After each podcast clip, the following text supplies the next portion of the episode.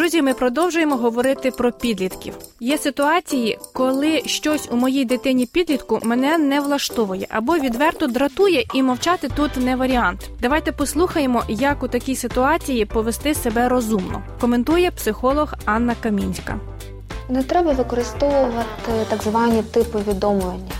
Наприклад, ти знову мене засмучуєш, ти ніколи мене не слухаєшся, ти думаєш лише про себе. Це все були типи повідомлення, і вони дуже схожі на звинувачення, е, на критику і природним чином, і у дорослих людей, і у дитини вони викликають бажання е, виправдовуватись, бажання опиратись е, і бажання сказати щось у відповідь, тобто зреагувати звинуваченням на звинувачення. Краще використовувати так звані я повідомлення, говорити про себе. Що я відчуваю зараз, коли е, у мене така ситуація з дитиною? Наприклад, це можна робити в чотири кроки. Перший крок сказати, що ви відчуваєте. Я дуже засмучена або я дуже серчусь. Далі ми пояснюємо через що. Через те, що у тебе безлад в кімнаті. Далі ми пояснюємо, чому ми так себе почуваємо.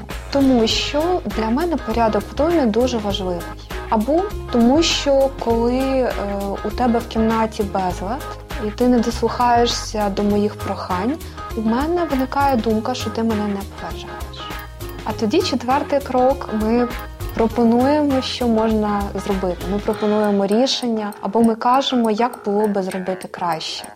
Або ми запитуємо, та, чи готова дитина йти на якийсь компроміс. Наприклад, мені було б приємно, якби ти прибирав хоча б раз на тиждень. Або для того, щоб дотримуватись порядку, можна скласти графік прибирання. Або якщо тобі потрібна допомога в прибиранні, скажи мені про це, ми зможемо це обговорити. Статус мама.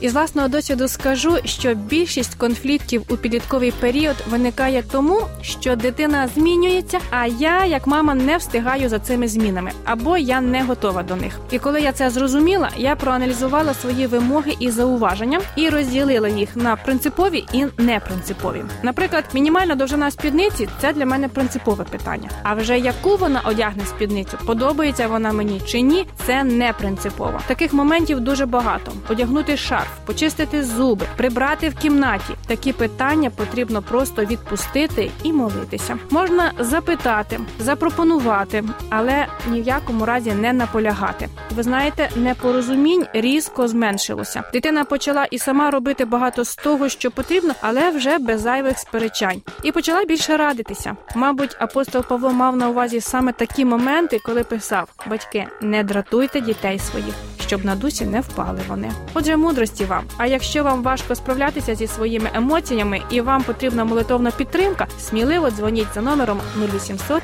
30 20 20.